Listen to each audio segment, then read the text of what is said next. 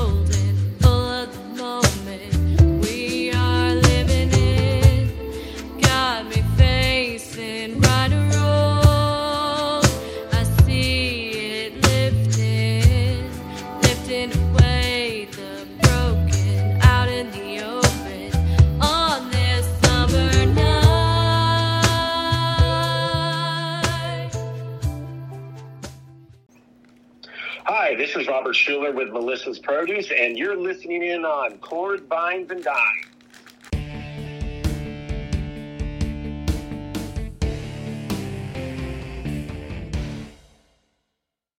Good afternoon, Tom. Hey, Kat, how are you?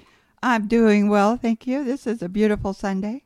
Isn't it? Uh, finally, we're getting to see blue sky and sunshine. It feels like we've been stuck in uh, clouds and 60s and low 70s. But I know I saw a news alert from San Diego. It said, Don't be alarmed. You see this bright globe in the sky. It's the sun. wow. Anyway, uh, we know it's going to be hot soon enough, and I'm excited about the uh, lineup we have today. We had a very fun evening uh, little about a week and a half ago. We went to uh, your old stomping grounds. We went to Venice, Venice Beach. Venice Beach. Oh, it felt good to be back there again. It really is an iconic Southern California beach town. It's uh, lots of little street merchants, and it's it's It's it's very ec- eclectic. it's got a very cool vibe. It does. so we went to Belle's Beach House, which is just really a cool place, kind of Hawaiian themed, and uh, we were invited uh, by a mezcal producer called Hedonistas de la Fe. And they invited us to taste their mezcals. Uh, mezcal made from agave, like uh, tequila, but it's so funny. You talk to people and they go, "Ooh, mezcal! I don't, I don't like that." But this uh, was, it was incredible. It was very good. It's very different um, than what I expected it to be, and they paired it with with all these different foods. I mean, you wouldn't think to pair mezcal with different foods normally. We had three courses and a, a dessert, and each one was paired with a different mezcal. And what I thought was, uh, aside from the presentation, which was beautiful, they gave each of us what they called a neat pour. So we got to taste the mezcal all by itself, and then we got to taste it in a cocktail. And the cocktail was paired with each course. So we It was good. It was very good.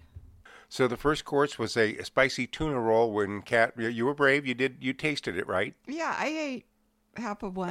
uh, I loved it. And it was poured with their espadine mezcal, and then we had a cocktail made with their uh, espadine and lime and fresh mint. It was kind of like a uh, mojito, but made with mezcal. Um, And It uh, was good. uh, It it was, was very excellent.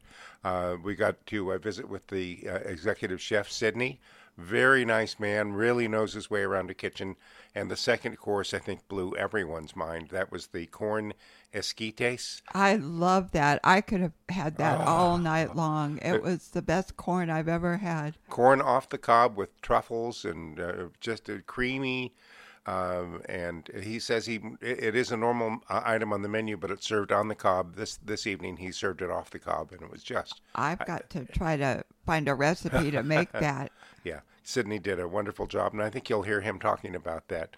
Uh, that was uh, paired with the Hedonistas de la Fe uh, Tobala uh, mezcal, and the cocktail uh, was made with yuzu, lemon, and honey, and the uh, Tobala What's mezcal. yuzu? Yuzu, I love yuzu. What is it? It's a, a citrus. It looks like a lemon, but it's got a very different flavor. Uh, yuzu. It's it's it's very. You should. Where do uh, we find it? This You won't find it in your normal store. Melissa's Produce, our official produce sponsor, Oh. carries yuzu. Good. And Wilson Creek Winery makes a sparkling yuzu, or they did at one time. I don't know if they still do. It's I haven't very, seen that on their menu. very I'll have to crisp and re- it out. re- refreshing. Third course, Hawaiian style ribeye. Oh, wasn't that incredible? That was uh, very good. and we had a neat pour of the. I'm going to take a stab at this quiche, uh, Q uh, C U I S H E, kush kush, Um, mezcal, and so we had a, a neat pour of that, and then the cocktail was made with pineapple, lemon, and chili. That was good too. it was really good.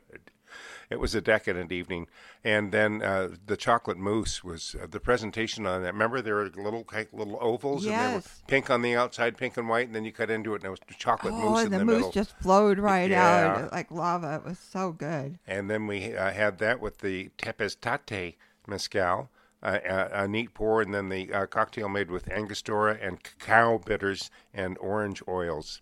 Uh, I could have had just the corn and the dessert. Oh, Yeah. I would have been happy with that. I mean, everything was wonderful, but the corn and the and the mousse. we spoke with Chef uh, Sydney, and uh, we're going to go back and have dinner off their regular menu one of these nights. Yeah. Joe, should we? You want to go and do the recording of, of, of your interview with, with Chef? Sure. Uh, so in these interviews, you're going to hear Chef Sydney. You're going to hear, uh, I believe, the uh, cocktail uh, server who's going to talk about one of the cocktails, and then you'll hear from uh, Bahlin. Uh, Bahlin um, is one of the owners of Hedonistas, and he tells the story of how it got named Hedonistas, and it's very aptly named. And I remember his name by thinking of Marty Balin, but it's Bahlin, B A H L I N. Oh, Marty Balin. Oh, yes. Be still. Be still, my heart. Um, yeah. Now these recordings that we did, we recorded it live in the restaurant, And it was we- noisy. and There it was noisy. So there is some back, a lot of background noise. A lot of people still- and a lot of alcohol uh, equals a lot of volume. But you know what? We were we didn't drink at all. At all. I didn't say drink at all. We We didn't, drink, it all. True. So we were fine because we had a had a drive. But So four shots of mezcal and four cocktails. Yeah, no, we didn't drink it all. no, there was no way we would have been able to to do that. No. So we we were being responsible. So let's go into our uh, visits with uh, the folks at Belle's Beach House. We're at Belle's Beach House, and I'm with Chef. What is your name again, Chef? Sydney Hunter. Sydney Hunter. Tell us about this uh, fabulous evening with Hedonistas de la Fe Mezcal. Their mezcals have every mezcal has a note, and that note it's easy to represent the tasting that we're having today. So we're having a tasting right now with the espadine and the spicy tuna. Uh, when I had the espadine, it had like a very fresh, clean water, refreshing taste. So I wanted to pair something with the ocean. I wanted to pair the rice with it. Um, whenever you have sake, you have like an anise kind of smell and taste to it, and the rice has that flavor when we make the sushi rice. So having that and the mezcal, when you taste it, it doesn't mask the roll. Not at and all. It doesn't hide the flavor profile of the of the mezcal either. So when you eat it, it's just really refreshing both at the same time.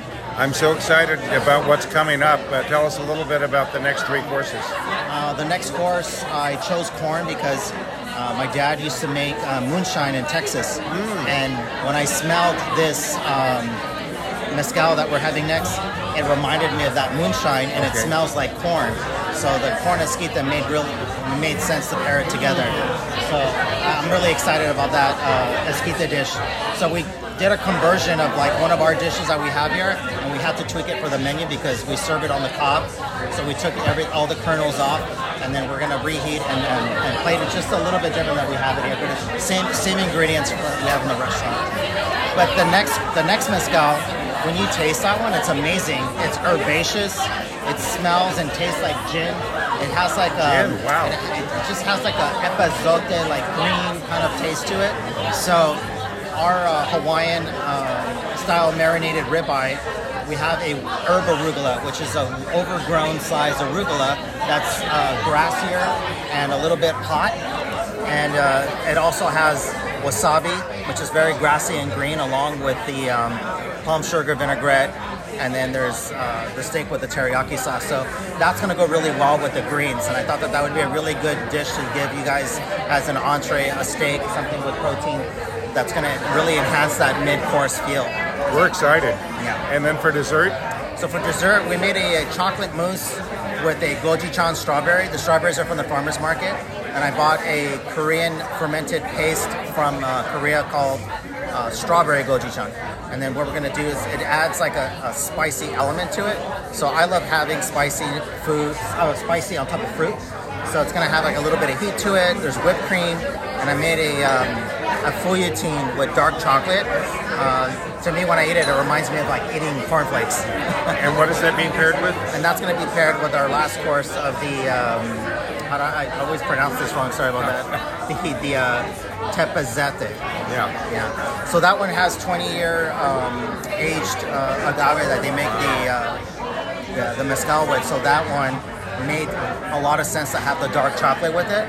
When you taste that mezcal, you taste it in the back of your throat, and a lot of times people think that that's going to be the high alcohol, but it's not. It's a bitter profile that's in the mezcal, so it's going to enhance that dark chocolate taste. Um, I have 70% Valrhona uh, French chocolate in the mousse, so you're gonna get those flavor profiles. So like when you have the dark chocolate and then you're gonna taste the mezcal, you're gonna be able to get that in the back of the palate. Chef, thank you so much. I'm excited. Thank you so much. Thank you so much. Just delighted to be here with Bahlin Singh. And Bahlin, tell us about He- Hedonistas de la So, The name, where did the name come from? Oh, so, uh, well, some good friends and I, uh, we were in the throes of the pandemic, and uh, believe it or not, we were tailgating in a parking lot every Sunday, social distancing, and it started with burgers and beers. And uh, I'm a private chef prior to this, and you know, we elevated our game quickly. And next thing you know, we're doing beef Wellington and first growth Bordeaux and Chateau d'Yquem and you know 18-year-old Macallans. And, uh, so I started calling us the Hedonistas. and uh, at the same time, simultaneously, uh, a tennis buddy of mine from high school. He's Mex. He's Mex. He's, he lives in Mexico City.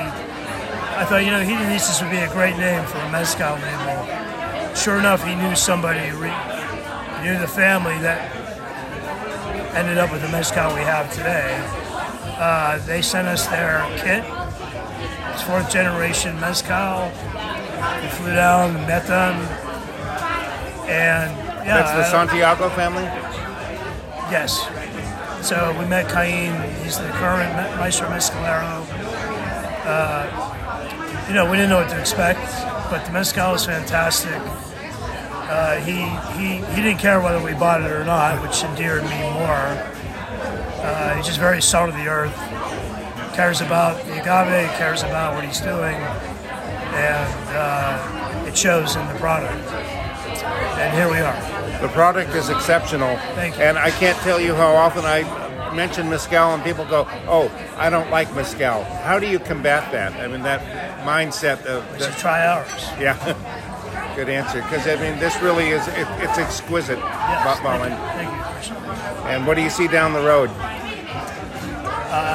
Well, you know, we're working on distribution, expanding, and uh, you know, more of these dinner pairings. You know, I think we have a great product, so we want to share it as, as widely as we can. You do have a great product, and uh, we're just delighted to be able to share this evening with you. Thank you. Thank you, Bahlin. Chef, please tell us about this incredible dessert.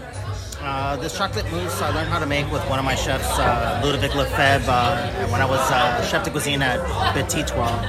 And uh, we had different kinds of chocolate mousse. This one, for me, was the best. So I took that recipe and the inspiration of dark chocolate with uh, 70% guanaja, and I really wanted to do strawberries with it. And you see chilies a lot, but I did a, um, I cooked the strawberries and macerated them with a uh, vanilla bean, a little bit of sugar, and then I put them in a bain marie and poached them very gently to extract all the juice. And I strained it, and then I added the gochujang puree to it to give it that texture and that viscosity. And then I finished it with a uh, uh, some fouilletine with dark chocolate, whipped cream, and then put it all together. And it's just tastes amazing with the dark chocolate, especially with that um, mezcal. Goes very well with it. What a lovely surprise to see this beautiful red and white creation and then cut into it and see the chocolate mousse coming out from inside. Yeah, so t- today I finished it. Um, I usually do it last minute, and then there's an edible spray to coat on the outside to just give it an extra um, effect. When you look at it, you're like, what is this? It looks like a rock. It looks Yeah. like uh, concrete. It looks like many different things. Um, lava, rocks. So since the out there when they make the mezcal, they do the volcanic uh, soil as Right. well. So making it look like rocks and, or, or like a like uh, dirt or something Yeah. like that. That's what I wanted to make it look like. So Long, tell us about your part in the pairing. Alright, so in this particular, it was an inspiration from Chef Sydney dessert. So I created something more savory profile with the mezcal old fashioned style with a little bit of chocolate bitters. It has a little bit burst of orange too, kind of give it a little pop, and kind of get get that combination of richness go ahead and hand with the dessert itself. And the and the final agave chocolate satay. It's gonna be the most complex wild agave in all in the mezcal world right now. So, but this one in particular is very floral, but yet soft at the same time, and it's very creamy too. And also, it's kind of give you that very nice long finish. So, hope you guys enjoy this one. Bravo to both of you and thank you so much. Thank you so much. Wonderful. That was a fun evening, Kat. I'm ready to go back. Yeah, me too. And thanks to our friends at Hedonistas de la Fe and Belle's Beach House on Venice Beach. And speaking of food, we can talk about this later. But I I finally made a recipe off of um, Melissa's Produce website. Yes, you did. and it is so good. We can we'll talk about that later on, but we're we're feasting on it now. So if you hear me with my mouth full, it's what I'm doing. Talk about this recipe, which is on melissas.com. Uh, hundreds and hundreds of recipes there. Oh yeah, and they're all free. And you could spend like I did. I I spent like a couple hours going through and going back and forth and trying to How unlike you. unlike me. Well, I wanted to make sure I picked a good recipe. And you did. the the phyllo puffs stuffed with mushroom tapenade. Easy for you to say. Yes. Um, I'll get into more detail about that because I have a lot to say about that. But I want to get into our interview with Oak Grove. Tammy Wilson. Tammy and I have known each other for uh, well over 10 years. Uh, she's been with, as you'll hear, uh, Oak Grove uh, since the 90s, I believe. Isn't that what she said? Uh-huh, over And- 30 years. But she's uh, she's the head of Oak Grove, and they do so much good.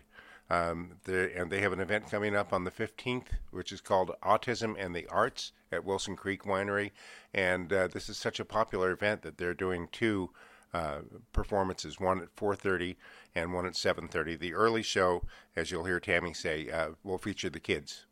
yeah, more more kid oriented Right. and with the kids. And also, I want to say because her name is Tammy Wilson and Wilson Creek Winery, there's no relation. No, none whatsoever. So, should we get into the interview with Tammy Wilson? Let's do it. I am uh, so delighted, Kat, to welcome Tammy Wilson from Oak Grove Center to Chords, Vines, and Dines. I'm excited too. I've heard so much about Oak Grove. I can't wait to hear what's coming up on the latest event. Tell us about autism and the arts, Tammy. Um, you know, so we started, I've been at Oak Grove since 91. The arts program kind of officially started in 05 um, when I became CEO. And gosh, it's hard. I, this must be our, I think this is our 15th year, um, maybe 16. And um, so when Gwen and I first met, you know, she had just had a baby. And that girl's in high school. It's hard to believe. So the the the event was it was very country in the beginning. We had it. I mean, probably for five years at the um, you know Old Town Temecula Theater, and it used to be called Country. Gosh, what did it used to be called? They, but it used to be called. Um, I can't even remember the old name. Yeah. So we re it Rock the Oaks. I, I think Temecula Live. It was Temecula Live. That sounds And right. then- because it was like kind of like a Grand Ole Opry, you know, kind of like you know stage variety show. But you know, if for the people that love country, that's awesome. There are also people that don't love country, and what I felt like we, we were not doing, we weren't doing as good of a job reaching out for like a wide variety. Because honestly, what about blues? Broadway has been a great addition. A little bit of gospel, um, you know, pop, soft rock. All, expanding the show led to a lot more artists being interested and also more guests because for the people that don't think they like country, they're more attracted to the other. And then along the way, you know, people that came decided, wow, I do like country, but this wasn't my perception of what country was. So that's a little bit of the roots and why we tried to do it more as a, you know, all genres. So your event is coming up on uh, June 15th at Wilson Creek Winery, and you have two shows, one at 4.30 and one 7.30. That is correct. And, um, you know, the, the 4.30 is a little bit more geared toward the young audience. We'll have some of the younger performers, but very, very good, strong talent. And, of course, the 7.30 is always what we call the blowout show. and so kids on it, but, like, that's, that's the, you know, that's the some of the alumni performers or you know some of the bands. It's just going to be a great show. Well, so okay. the history on Wilson is that we had made the move. You know, when COVID happened, we'd had it for a couple of years. The Temecula Valley, um, well, the Temecula Valley Auditorium, the high school, right? And then with COVID, I guess one year we were maybe COVID happened right after the the February show because you know it kind of shut down in March. And so then by that next year, I knew we couldn't put it back indoors. And we went to Wilson kind of out of like, oh, hey, we have to have an outdoor venue, but then really loved it. So, you know, we found that the, uh, you know, a lot of people really like the fact that it is on a Thursday. Um, there's two shows, so real music lovers like to get the, the um, ticket that lets them go to Bose. But the really big hit, besides the talent, is that you know, you could pick, you could do a VIP table with a char- charcuterie board and wine and, you know, really have a great experience, or it's a very accessible ticket for the people that just are general admission. So that has been a really big hit. And how can people get tickets, Tammy? Uh, rocktheoaks.org is the easiest way to do it because they can buy either the VIP or just a general ticket. If there's a certain performer they're supporting, they can, you know, they can say that. All the performers are um, asked to know, hey, this is a benefit for arts and autism. And as part of being on the show, we do require that you, you know, reach out and have your loved ones and friends come and support. Um, but, you know, a lot of people will come having nothing to do with the performers. They just want to have a great night of music. Well, Kat certainly has a deep connection to Oak Grove because she has a 13 year old grandson with autism. So, Kat, what Yeah. would you like to uh, ask Tammy or talk with Well- her about? One thing I gotta say though, Wilson Creek has always been very open and generous, uh, and and opening their doors to help. they really you know i remember early on they did uh, they've helped our nicholas foundation which of course concentrates with for autism too and um you know whatever mark's i forget the name of his event but you know i went to that out there they're sweet people so we really appreciate their support um, Um, I think what I appreciate about the autism program is that, of course, we have smaller classes. The kids get a whole lot of individual attention. We have a, you know, BCBA that helps consult. Both campuses have, like the Ranch campus has one class. The main campus in Murrieta has three. So, you know, kind of like a real low functioning and then a moderate, um, where we're teaching job skills and then definitely a higher functioning um, you know, because Asperger's will be what some of our kids have, but the arts is really, really a big hit because even when some of those kids struggle being verbal, they love to sing. Exactly. Um, I understand As, uh, Asperger's is not really being used that much anymore. I think they're putting it all under the autism. Is that right? Yeah, it's it's really on the continuum. So usually when you hear that, it's the, their way of saying, okay, it's the higher functioning end because you know people can have Asperger's and be honestly brilliant, um, but it's just that they may be a little bit limited in terms of social interactions, and we'll have to kind of learn how to accommodate. They can be amazingly blunt, which can, sometimes Yeah. can be and sometimes can be enduring. You know what I mean? But uh, yeah. Now, do you have a music program out there at at the school? We do. We have um, we the a, music program that Stacy Deb Daniels is the one that kind of leads that up. But every summer for the autism program, we raise money for music camp, and Southland Sings comes in and they work over the course of four weeks with our low functioning autism students. And then at the end of summer school, they put on a little show for their parents in the school, which is really endearing because most of those kids, you know, they haven't been in music lessons, they haven't had sports, they haven't been in enrichment. So for them to be able to, you know, put on a little play and performance, it's it's always really, really endearing. Now my grandson's going to start high school in another year. How what grade levels does Oak Grove go up to? we do we do we do like kindergarten basically we have one elementary class and then a number of middle school classes high school classes and then three autism classes so for the autism population some of those students will be doing the certificate certificate of completion and they actually will be here until they're 22 Oh wow. Wow. yeah, not for the one the ones that live here. We're licensed eight to eighteen, but for the ones that are in school, they can stay in the day program up until age twenty-two, and that definitely is some of our students with autism and our um, special needs, more developmentally delayed class as well.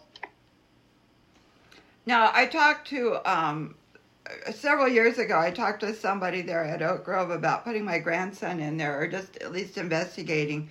And they said Yeah. we had to get um, a referral from the doctor. Is that true? I don't. Or- That's true. I mean, they they if they were talking about if the, if the if the family, if you're, I don't know if it's your daughter, if your son, if they were trying to place through insurance, that may have been said. But like typically in the autism program, it's the school district that refers, and they don't need a doctor's note at all. Oh, okay. They just know to be able to know, hey, there's an IEP for the child, and we're recommending Oak Grove. Yeah, we go through um, Inland Regional Center. And right, Yeah. right now he's in public school, and but we are concerned about go, him going to high school and, and thinking Mm-hmm. of other alternatives. So, Yeah. Well, you know, and feel free to, you know, ask for a tour. You could, um, I'll, I'll tell Bev you're one of my friends and just call and say, hey, I'd just like to come get a tour of your, um, you know, of your autism program and the school campus and should be happy to show you around. The other thing is, um, I'd love you guys to think about coming to one of the missed performances. It's the third Thursday of the month. However, in June, we're so focused on Rock the Oaks, we're we're taking June off because of graduation of Rock the Oaks, but would resume in July. We So, would we, okay. we would love to do that, do Tammy. that. We would love to. third third Yeah. Thursday was that? Third Thursday of the month. It's at 1.15, and we do it in the gym. And what MISS stands for is Most Improved Student Tells the Transformation. But my my singers and my you know dancers, they love to have an excuse to perform. So we will always kick that celebration off with you know with song that kind of thing, and then go into the um you know into the ones that made the improved awards. It's it's sweet. Oh, good. And we hope to see you on the 15th, Tammy. We'd love to uh, come support you at Wilson Creek. You definitely can come support me. Absolutely. Let me know if you want a press pass, and we can arrange that. And you know, the kids will be performing at the 4:30 show. Um, but you know, like you'll hear about Oak Grove throughout, of course. And I would love to see you both. Wonderful. Oh, love it. Thank you so Cool. much for your time. And, and Tammy, thank you for everything that you're doing. Absolutely. You're doing a Tom. And- marvelous job. I, I've been to uh, some of your your program or to to your functions and saw Yeah, some of the cool. videos and met some of the students and I think it's absolutely wonderful and that's why I'm, I'm really anxious to talk to you about my Oh, good, grandson. So Good. Well, I look forward to seeing you both. And Tom, I'll send you a little rundown of who the sponsors are, just so you have that. That's great. Thank you, Tammy. Okay, cool. All right. Thank you both. thank you so much. This. Talk to you later. Bye. See you soon. uh-huh. See you soon. Bye bye. I'm going to schedule my tour of the facility. Yes, later. I think you should. And uh, something that uh, might be interesting for Braden. Yes, it could be very well. I think it would be great for him. All right, so now you want to talk about my mushroom, my my shrooms here. Talk about your shrooms. This is just a fabulous recipe that you got from melissas.com, our official produce sponsor.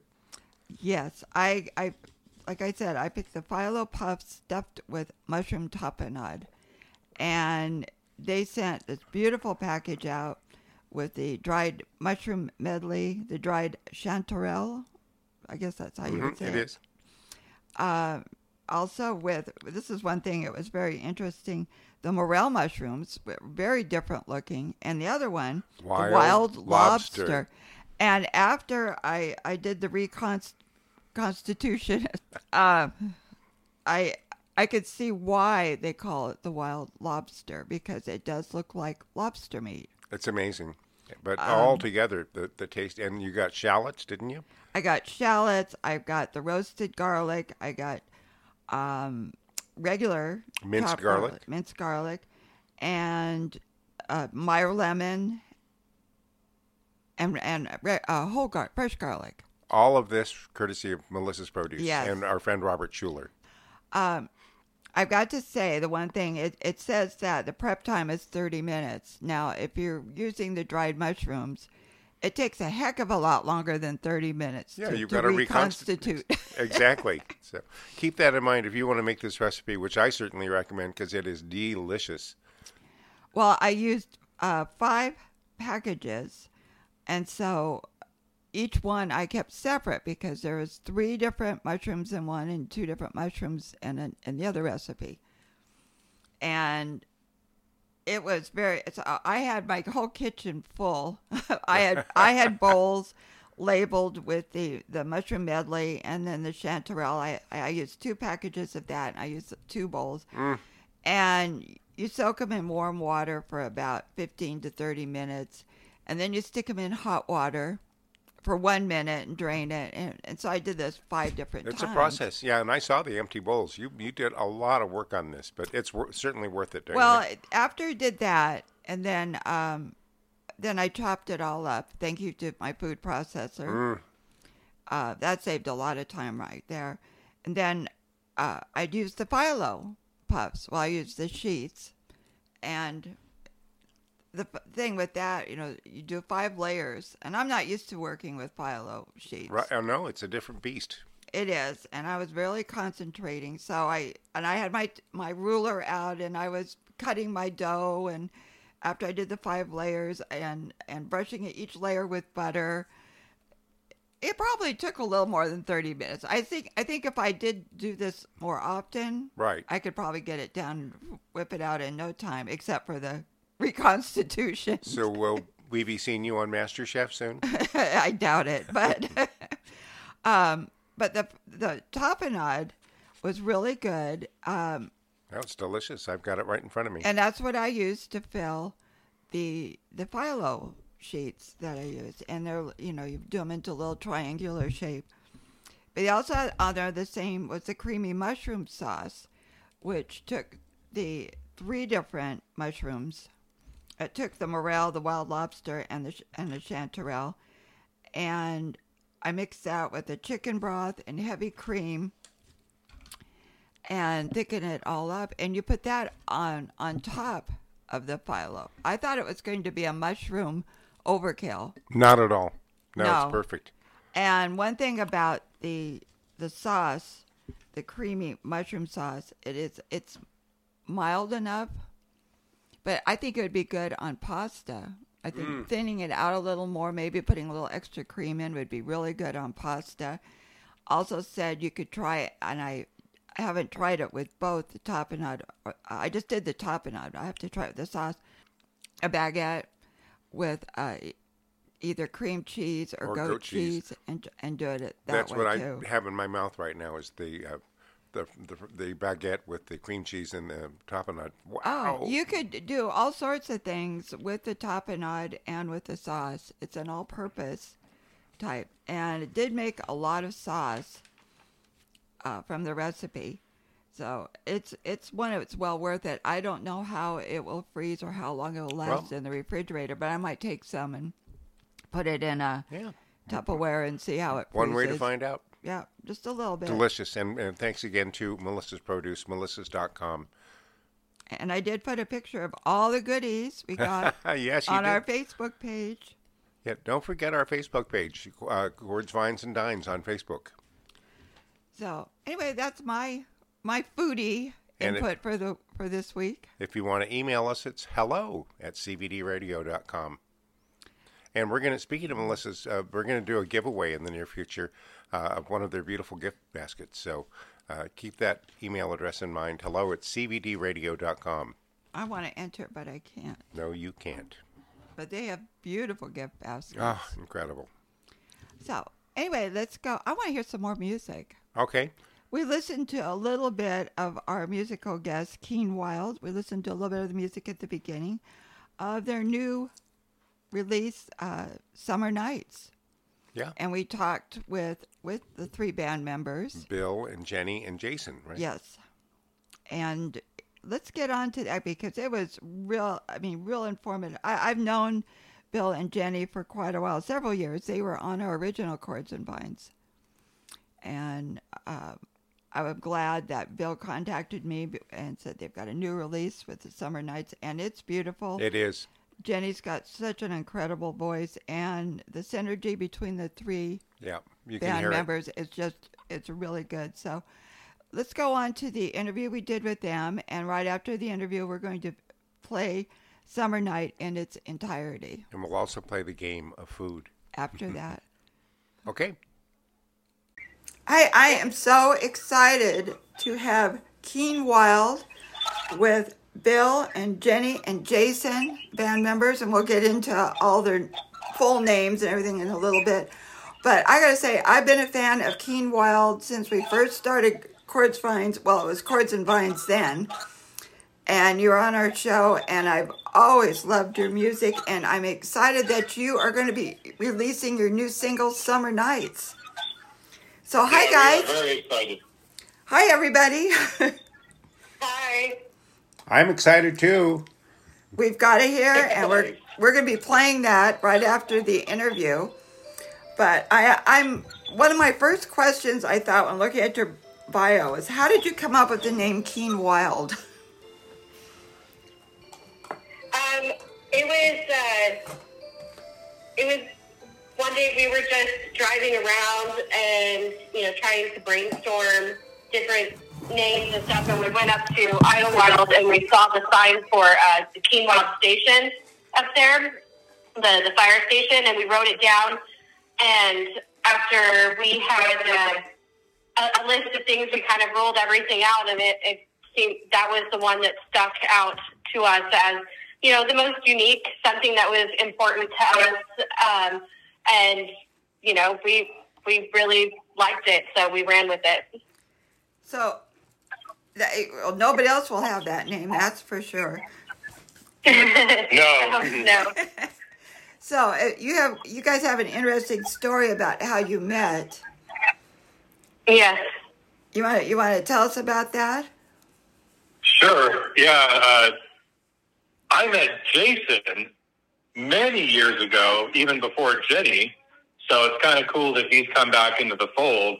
Um, but I met Jenny through a radio station website uh, that broadcast out of San Diego, and we were both working in uh, North San Diego County. And so we tuned into it accidentally, thinking it was uh, 91X, but it was 92.1, which is no longer a radio station. But in, in doing so, we met each other on the radio station message board. And uh, that's, you know, we became internet friends. And then the whole group of people on the message board started having like uh, get togethers and parties. And so we would drive down to San Diego to everybody else's houses. And then we were friends. And then driving home one night from one of these uh, get togethers, or maybe it was a super dance show. I, I, I can't recall, but she was singing and I was like, oh wow, like she can fully sing. and so that's, that's how we can, that, that's how it all came to be as far as that goes. And then around that same time, Jason and I were in a band called Super Dank because we had been friends for years. And when that kind of ran its course, then that's where Keenwild came from. Oh, that's incredible. I mean, I love to hear all these stories on how people got together and how they formed their, their bands. Jason, how long have you been playing? Oh boy, let's see. I think I picked up guitar when I was 14, 15. Um, so it's been, you know, over 30 years now. And, uh, I remember meeting Bill probably when I was 20 or so. So yeah, I mean, we had, you know, been friends for a long time. And, uh, that, that's kind of how I met Bill as well through, well, through a mutual friend, but, um, yeah, eventually ended up playing music with him. So, off and on for the years. It's it's been fun. Hey, Jason, when you were when you were 14, 15 years old, who were you listening to? Who were your influences? Oh gosh, I had uh, you know influences from every vector of music. I think there was. Uh, I think at the time I was mostly listening to a lot of uh, funk and metal, um, and the combination of such that was just kind of coming out uh, back in the late '80s. And Bill, Jenny, So how that, that about was you guys? probably my main influence. Okay. How about you guys, Bill and Jenny? Well, when I first started playing, I was like 13. That's when I got my first guitar. And I was influenced by a wide variety of things. Uh, everything from uh, Guns N' Roses to John Mellencamp, uh, Tom Petty, and uh, Garth Brooks, actually. Wow. Oh, good ones. yeah. Jenny? Yeah, um, I, I don't play any instruments. I, I'm a singer. Um, I'm I'm a choir girl. I, I grew up uh, just singing in school choirs and, and that sort of thing. Um, not not even really thinking that I would ever make um, a band with anybody. So meeting Bill and having him tell me that you know he thought that I could sing to the music that he had written and wanted to listen to it, I was I was super stoked.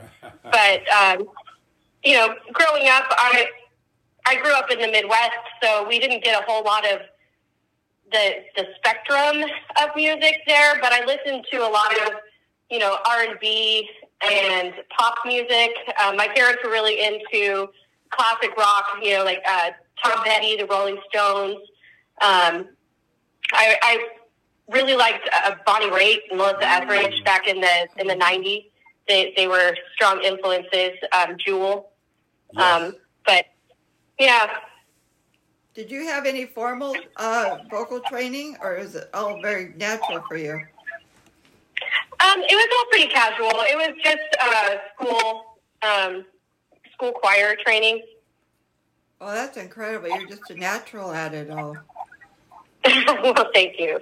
So, tell me about Summer Nights. Now, Bill, you wrote it. You're the you're the one that does the songwriting.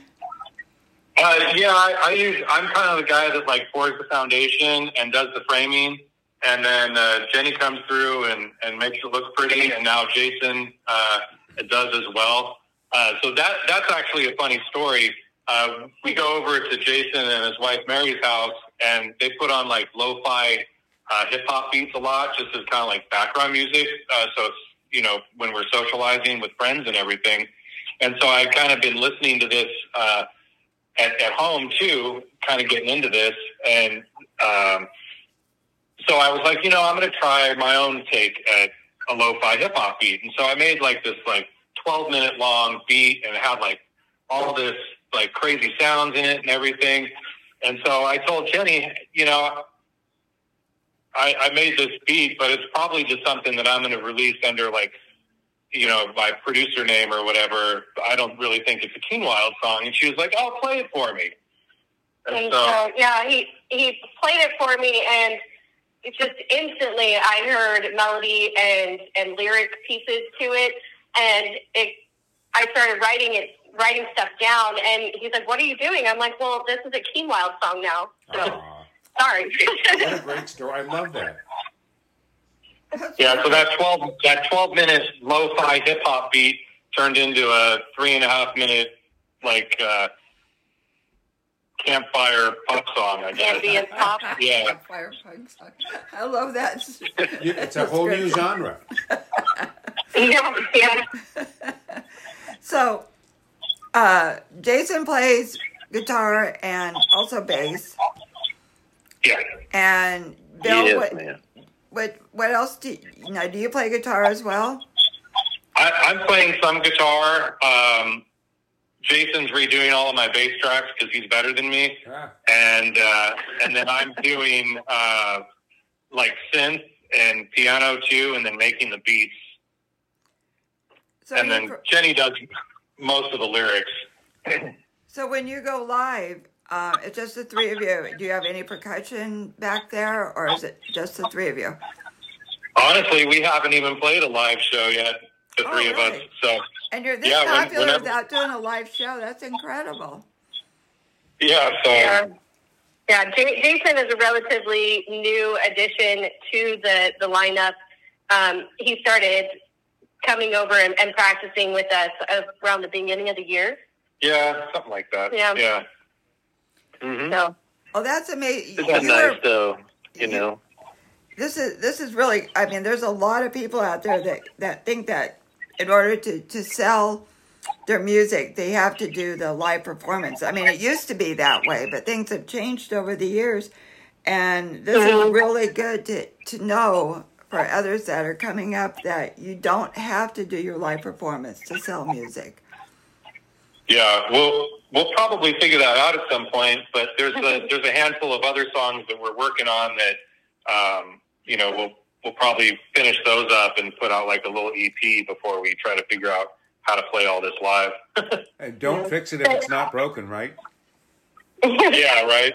Yeah, but prior to um, prior to including Jason in the band, we did play a handful of shows, Bill and I, um, where it, we did have the the full music um, like setup, but it was all ran through the the computer. Um, that Bill programmed everything, and he, he you know started and stopped. We didn't have a full setup of you know percussion or or instruments or anything. It was just the two of us. Because I thought I saw you guys sit in. I think it, I can't remember exactly where it was, um, but I I was surprised. I was there doing some photos. For, I think it was a fundraiser event, and I was there doing some photos, and all of a sudden I heard somebody call out my name, and it was Wade Harned. Okay, yeah. And he he rec- I mean, he was my old neighbor. I hadn't seen him in probably fifteen or twenty years. He was just a little kid when I last saw him, and he recognized me and told me he was really good friends with you guys, and he was Yeah. here to see you. And it was Yeah. so exciting to see him. And what a small world that you guys would be good friends with old neighbor. Dating Yeah. myself, Yeah, I'm an old lady now. I mean, he was just a little kid. But that was Wade's one of one of our crew that hangs out at Jason and Mary's house listening to these lo-fi hip hop beats, drinking whiskey. he brought over some really hot peppers to me about a year or so ago. I haven't- like this man. yeah. Oh yeah. He asked. He he put a thing on Facebook saying anybody wants some hot peppers, and I said, yeah, I'll get some. And he brought them over and dropped them off on my front porch for me. What a sweetheart. Yeah. Yeah, Wade. I think we got some of the same ones. Yeah. They were pretty hot. yeah, Tom is the uh, hot pepper person between us over That, here. that would be me. So your other Yeah. song that we're going to listen to um, is "Vicious." Yeah. yeah. Now that was before Jason. Is is that, That- just the two that of you?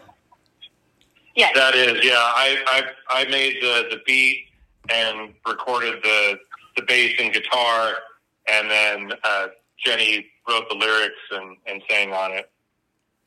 Oh, how do you get your inspiration for your lyrics, Jenny? Um, it's honestly, it's just through the music.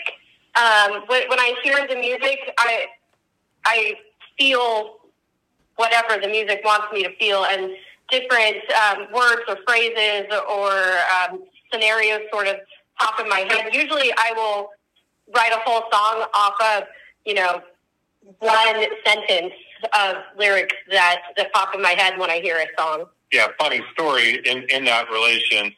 Uh, the other week when uh, Jason was over here and we were doing our band practice, he starts playing this uh, this little riff on his guitar. And just absent-mindedly, I think I, you know, just uh, a mellow little riff, and I was like, that isn't what we were just practicing, right? That's something completely different. Um, like, oh yeah, yeah. I'm like, okay, keep playing it because I, I need to write this down. Yeah. So that's that's our, our first song. Uh, you know, outside of uh, "Summer Nights" is something that was kind of Jason worked into the mix. But this other song, which we'll we'll finish up sometime here, is called "Your Eyes," and uh, that that's our first trio combination. I would have sent that over to you, but it's just not ready. Yeah. Okay. But we'll do that for another show when you guys are ready. Yeah, Yeah. definitely, definitely. So, Jason, do you have any any thoughts about writing or doing writing lyrics or the music itself? Yeah, absolutely. You know, it's it's really easy to work with Bill and Jenny, and from that regard, because you know, like they were just saying, you know, you can lay down a couple of chords and a particular riff, maybe throw some emphasis on that, and they already have ideas. You know, so they've always been like that. You know, anytime we sit down and jam, and that's what it is. We'll go over there. We'll you know review some of what they have, and then maybe we'll jam and just you know play some random stuff and and then the inspiration just kind of flows from there.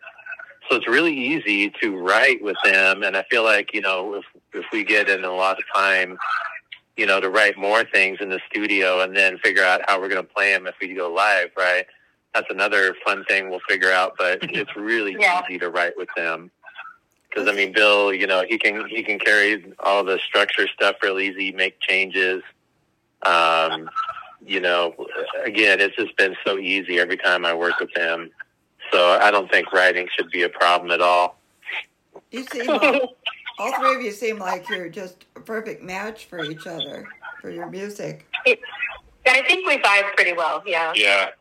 Yeah, I've, I've known Yeah. Jason since I was like 16 or 17 or something like that. And he was actually the officiant at Jenny and I's wedding. Oh wow. Uh, so, yeah, we, we, we've got quite a connection there. Yeah. It seems like Yeah, that's what I was just gonna say. I'll, I'll tell you a secret. I, I married them. you know, right? But that's that's kind of the funny unknown thing that some people don't know when they're in a process. Yeah. We, we have a we have a wedding picture on our wall, and he's totally behind us. I love it. Maybe maybe we'll use it for an album picture one day. There you go. Well, I'm I'm anxious uh, for our listeners to to listen to your two your uh, two music. We had a little snip of one of them at the beginning of the show, and we're going to listen to the two in their entirety. And I'm also looking forward to to hearing your eyes when you're ready for that. I'd love to have you back on the show again. yeah, absolutely. Totally. Yeah, we'll, we'll definitely get you some, some fresh stuff uh, as soon as it's out of the oven. Well, I'd love to keep up with you guys and stay in touch with us, and we'll keep promoting you on our on our page. And good luck to you. Thank you so much for sharing your time and your music with us. Uh, thank you for having us. We and and putting us out there to all of your listeners. We really appreciate it. Yeah, we appreciate you guys. Oh, well, thank you. And like I said, I've always enjoyed your music from the first time I met you guys. So I'm really looking forward Thank to you. hearing more. Take good Much care. love. Thank you so much. And you feel better, Yeah, Jenny. thank you. Feel Thank better. you. Uh, Thank you. I bye-bye. appreciate it. Bye. Bye. Bye. Bye, guys.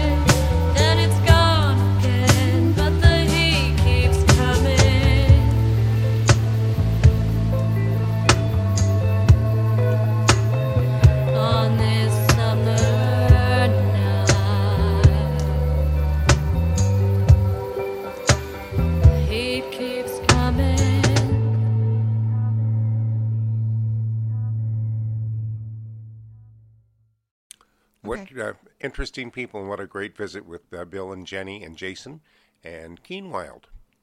And that is Jenny Kingsbury, Bill Gould, and Jason Walker.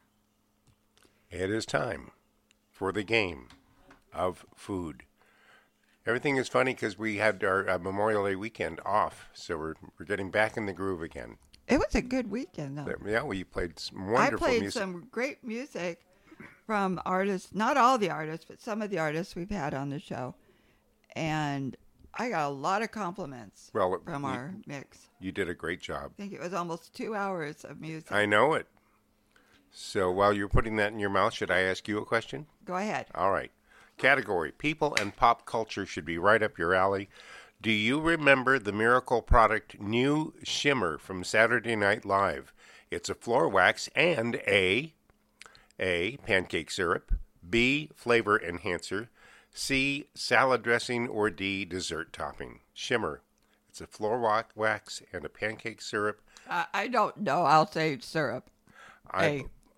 It is a dessert topping. So it's Oh floor wax and, and dessert topping. It's a classic Saturday Night Live skit. Oh my gosh. Shimmer. I should have known that because I watched it religiously. It must have been later years or something. All right, looks See? like uh, no. I think it was with the old uh, Jim Belushi and Dan Aykroyd, and Was it? I think. I remember cheeseburger, cheeseburger, cheeseburger. um. Oh my God! This is regional dishes. All right, hit me. Tem- Temple Temple Leak, T E M B L E Q U E, Okay. is a wobbly Puerto Rican rice pudding that owes its creamy richness to A. Coconut milk, B. Condensed milk, C. Ca- Cajeta, goat's milk caramel, or D. Butter. Uh, I'll go with um, B. Condensed milk. E. Coconut milk. Really? Okay. Cool. All right. You get cooking. Yay! Yay! you get cooking tools and techniques. Oh gosh.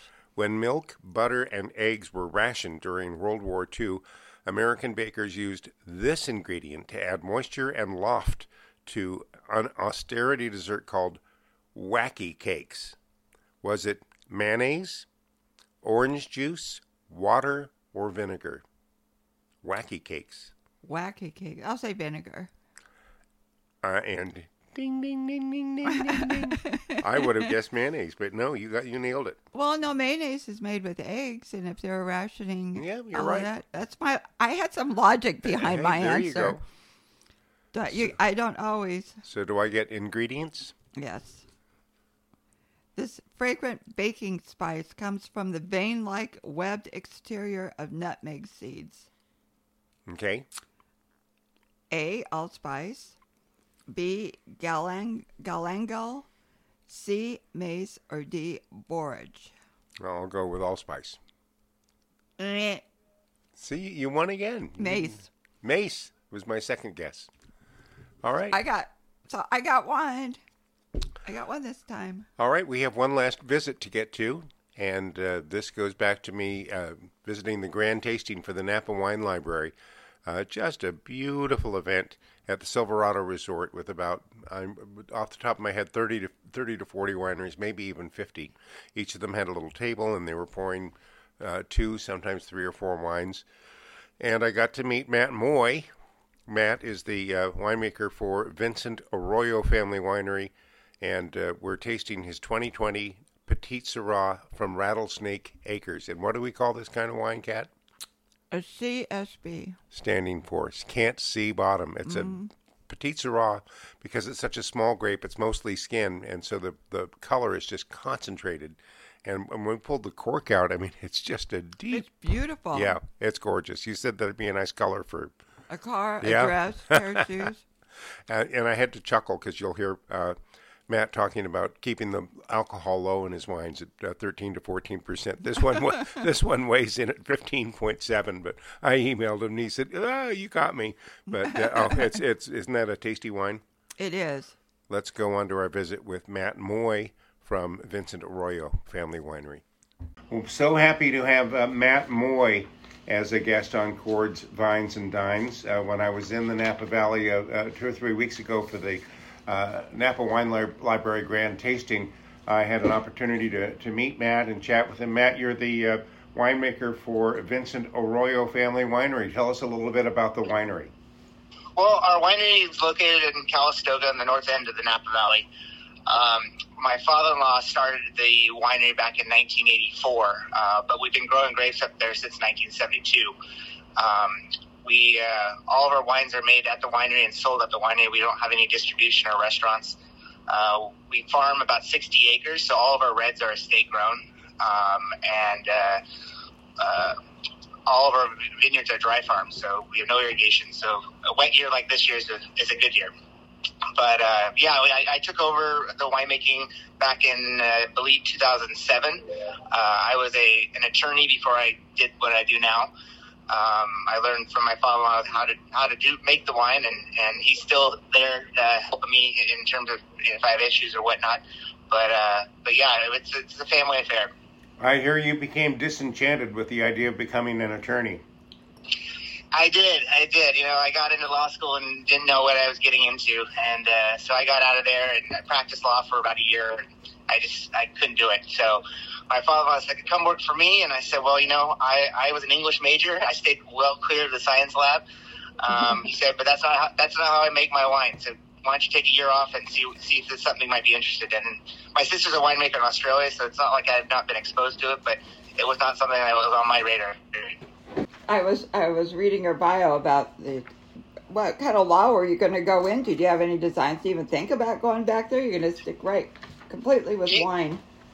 Yes, no, I was a land use attorney, so I dealt with I dealt with farmers, um, and so for the first few years I was at the winery, we sell grapes as well, and I would write up grape contracts for for the winery itself. Um, I went inactive with the bar probably about five or six years ago, uh, just for the fact that trying to keep up with the continuing education was was the challenge, and, and the fact that I wasn't using it, it didn't make any sense to be an active uh, attorney. But if I ever want to go back to it, uh, I just pay a higher dues and and re- return to education, and, and I'm good to go. I don't need to take that test again, which I'll never do. Thank God. But it sounds like you're living your passion right now, Matt. I am. I am. You know, I, my wife and I both work together.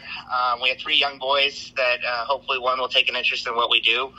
Um, but you know, as as a as a winemaker, as a wine owner, you know, I see happy people every day. Yeah. And usually after after they leave my my office or my tasting room, they leave happier. When I was an attorney, they always came up upset, and they usually got more upset. You know, after, after I told them what the reality was. So it's a whole different uh, reality of you know talking to people and, and meeting people, and it's just it's a fun atmosphere. I mean, wine is you know wine changes who you're with.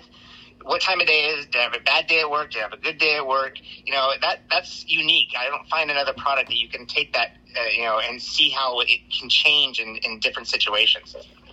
Yeah, wine can fix it all. That's true. And um, so I tasted your Petite Sirah, and I, I, I think I tasted one or two other. Uh, were you pouring a cab that day, or do you remember what you were pouring? Yeah, I have. We we put out a new blend this year called Moye Boys, Yes. uh, named after our three boys. It's a Cabernet uh, Malbec blend. Um, uh, when each one of the boys were born, my father-in-law ripped out a vineyard and replanted it so it was the same age as, as the grandson. And um, when the the grandson uh, gets into high school, it's his responsibility to take care of that particular vineyard, whether that be pruning, uh, driving the tractor, you know, all the elements that you have to do to, to take care of the vineyard. And then what will happen is he'll sell me his grapes, and I'll pay. That'll go into his college fund.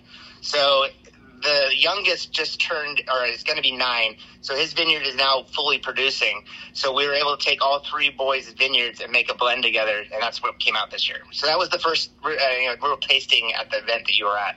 What a great idea! I, I, love just that. love. I've never heard of anyone doing anything like that. I think it's fabulous, Matt.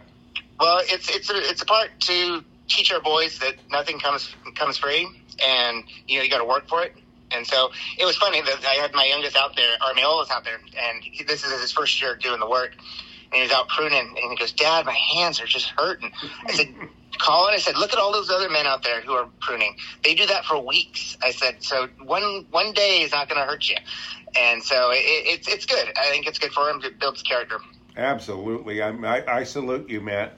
Uh, I understand you enjoy fishing. Where where do you like to fish? Do you, what what type of fishing do you do? I do uh, all kinds of fishing. I mean, we just got back from Hawaii. We did some ocean fishing while we were there. Um, but particularly, I do a lot of fly fishing. Um, we uh, we have a lot of rivers up here in Northern California that are a lot of fun to, to fish. Um, I have a, a unique spot uh, outside of uh, Redding called Fall River, which is a is a great river to, to fish on. And so, in fact, I'll be going there hopefully in another week or two. One of the hatches is going on, so I got to get up there before it gets over. Uh, I have a grandson who I, he's one of my grandsons. He's 12. And I told him he had such an interest in chemistry or working, you know, around wines that maybe he should think about, you know, maybe learning at this age becoming a winemaker. And he wanted to know if I'd let him try it, let him drink some now. She said, she said no. And I said, no, you can make it, but you can't drink it. That's what I'm here for. Yeah, no, it's you know, it's it's a special product. You know, it's you know, I have friends that are beer beer makers, and you know, I tell them, I said, you know, with winemaking, you only got one shot, you know, each year. So it, it's you know, with beer, you're making it year round. So it's it's definitely you know it's it, it's a challenge. Um, but the one thing I, I do I'm really excited about is the fact that we grow all our own grapes in terms of the reds. So our, our winemaking literally starts in, in the in the vineyard.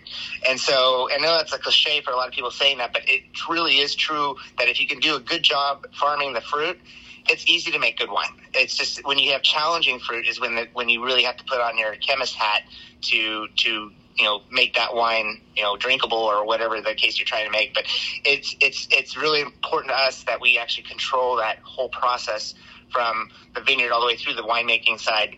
I have one wine that I make that's a Cabernet. I go back to France each year in January to cut down the trees for that particular wine barrel that, that we're putting in that, that, that wine. Wow. And um, and we go in January where it's bitterly cold, and they chop the trees down and they cut the staves. They leave the staves over in France and the elements outside for about 36 months. Then they ship them back to California, where our cooperage, which is here in Benicia, will put the barrel together for us. And what's really cool about that is it's a single vineyard cab that I'm working with. And what I can do is I can put, put my finger out the window and I can they can see the vineyard where this wine is actually coming from. And then I have the coordinates of the tree where it was chopped lasered onto the barrel. We pull up Google Earth and we see the stumps of the trees of which I, I this barrel came from.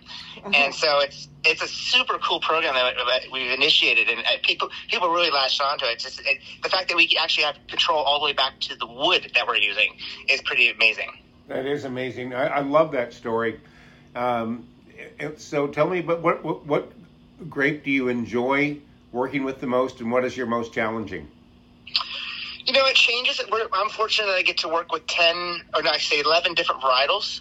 Um, and so it's like have, it's like a, a kid having a box of Crayola crayons. I have the 64 pack where some people only have the 12 pack. so, so, you know, when I get to get, make blends and things like that, it's a lot of fun. I mean, when we make our wines, every one of our wines is a single block for the first year. So we have 65 acres. We probably have about 40 blocks of uh, wine. So right now in my cellar, I have 40 blocks of 22 uh, the vintage 22 wines. And so after the, I wait for a first year to taste those blocks and then I put my wines together. So my cab, you know, we have 10 blocks of cab. My cab may come from block A, B, C this year, maybe D, E, F the following year. Because we dry farm, things change, you know, in terms of the growing, and I, I don't want to compromise the blend until I know what that wood's going to do to it. So I wait that first year, then put the blend together, and then wait another year before we end up bottling that particular wine. So get back to your question, you know, it, it changes. I, I, really like Malbec. Um, our specialty is Petite Sirah. And that's something that, that I've never been exposed to until I started working there. Um, it's a beautiful wine. It's, it's a great, great, done well. It's a really good wine. It does well in Calistoga. The challenging one is always my Zinfandel. Um, I, I, I, like to joke because, like I say, we have set, at the time after the blends are done, we have 18 different wines in, in the winery. I like to joke and say, like, I have 18 kids living in my house, each, and, and and each year one has a disability. You just don't know which one it's going to be. And and with me, it happens to be Zinfandel more often than not. And I don't know, and people love it, and they they they it sells out quickly. So it's not something I can't do it can't not do, but it's just one of those things that it's it's always a challenge with that varietal. And then also with our port because we make it out of Petite Sirah, it's like having a child. The port comes when it wants to come because you have to hit it at a certain sugar level, and and nine times out of ten, it's like two in the morning. And so like I'll I'll get ready to leave the winery like at, at uh, you know seven o'clock during harvest, and I'll, I'll check all the sugars in the tanks, and I see that the tank is at fifteen. Well, I know I have to hit the, hit the the high proof that we use for the um, fortification at 13. So if I wait till the next morning, I'm going to miss my window. So I'm there sitting at the winery by myself, tasting this wine every hour and, and measuring the sugar to see when we get to 13. And then when it does hit 13, I have a, a drum that we, we buy high proof from a distillery that we use for the fortification. It's a neutral spirit. And what I'll do is I'll put it on a pallet, lift it up with a forklift, and I'll siphon it out. And then you add so many gallons of calculation, how many gallons you add to the wine to stop the fermentation from continuing. And it's a clear, clear liquid. This is, it's like, it's 190 proof. So it's like Everclear and um, and so you're siphoning it, and at two in the morning you can't see it coming down the, the tube, and it goes into your mouth and then right out your nose, and you're just like, oh my god, and it's like, and then you think, you know, I probably don't need to brush my teeth because it killed anything that was in my mouth. oh my gosh. But, uh, but but yeah, so and again, it's one of our big biggest sellers. So it's like one of those things where it's a, a thing you do for your customers, but it's not for, not for yourself. we had one of the winemakers from Dry Creek Vineyard on uh, a month or so ago, and he had the same answer you did that Zinfandel was his most challenging grape to work with. It is, you know, it's it's it's just a weird grape sometimes because it, it can get, um, you know, just depending on the climate. You know, with Calistoga, we're pretty hot, so it, it um, it, it's just it, it can get really raisiny sometimes. So you Yep, got to be yep. careful that the sugars don't get too high. I'm a big proponent of not adding any water when it comes in. So I really am really nervous sometimes when when when I get a heat spell because I don't have water to put on the plant. So I got to get my pickers out there pretty quick to get it off the vine, so I don't end up with high alcohol. Because that's another thing that for me, high alcohol is a no no. Um, you can't taste food if it's a high alcohol wine. And my thing is, I like wine with food. So it, it's not to say that those high alcohol wines are bad. It's just the fact that they're not palatable with food because they they basically desensitize your palate because of the higher alcohol. So I, it's always a challenge for me. I try to keep it at, at 13 to 14 range. Sometimes it does get a little 14, but you know, I, I see some of these wineries coming out with 15, 16% alcohols, And I'm like, oh my God. Yeah. and uh, if I gathered correctly, you do have a tasting room. We do, we do. It's a it's a small tasting room. Uh, we we do only produce about eight to ten thousand cases of wine, and about sixty to seventy percent of it is sold in futures. So most of our wine is sold while it's still in the barrel. So when people come to visit us, um, we do a lot of barrel tasting because we just don't have a lot of wine, a lot of wine to sell them. And then if they like the wine, they put a deposit down, and then that wine ships to them, you know, the next year um, wherever they are. Um, so we have a cross section cross section of the country, that, that probably about two, 2,500 to 3,000 members that do that at each year. Um, and so it, it works really well. I mean, my father-in-law started this program where customers were concerned of not getting next year's vintage and we're saying, well, here, take some money so that that way I make sure I got my bottle next year. And so it kind of evolved into a system of, of how it became. Um, and it's worked well for us. I mean, it's our customers, you know, we have a good relationship with them and a lot of loyal customers. Well, I hope to return to the valley either uh, sometime late this summer or in the fall, and uh, a visit to Vincent Arroyo Family Winery is absolutely on my list.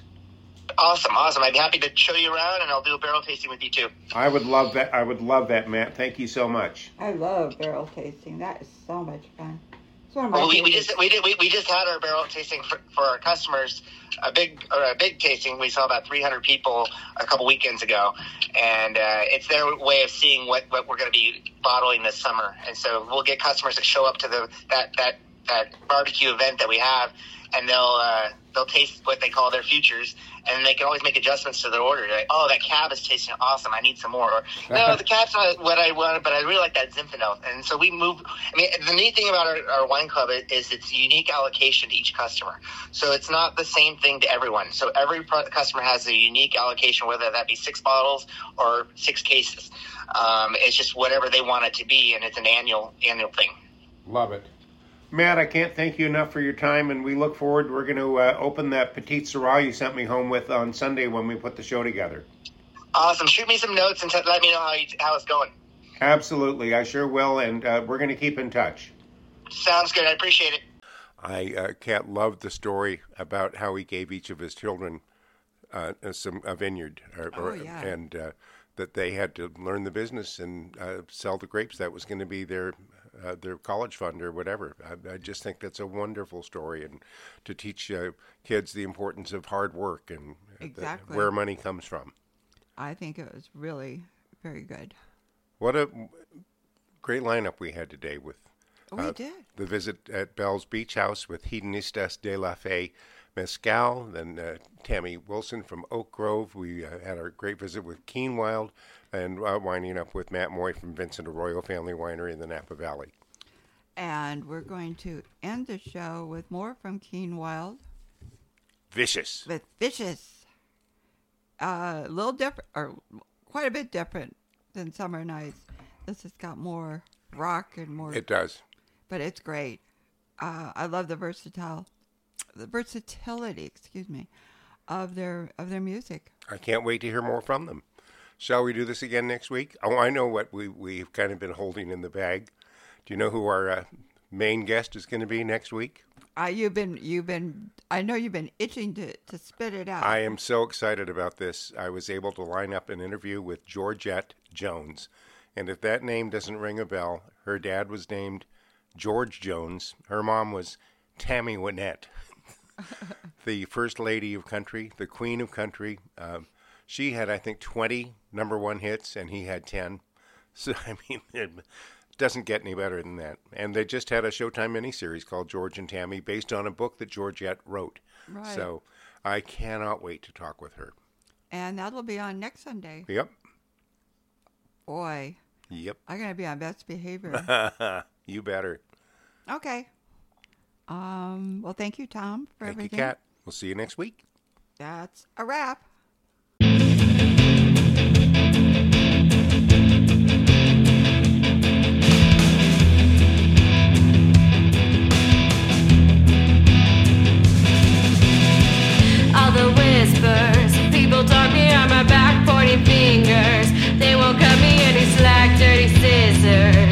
And cutting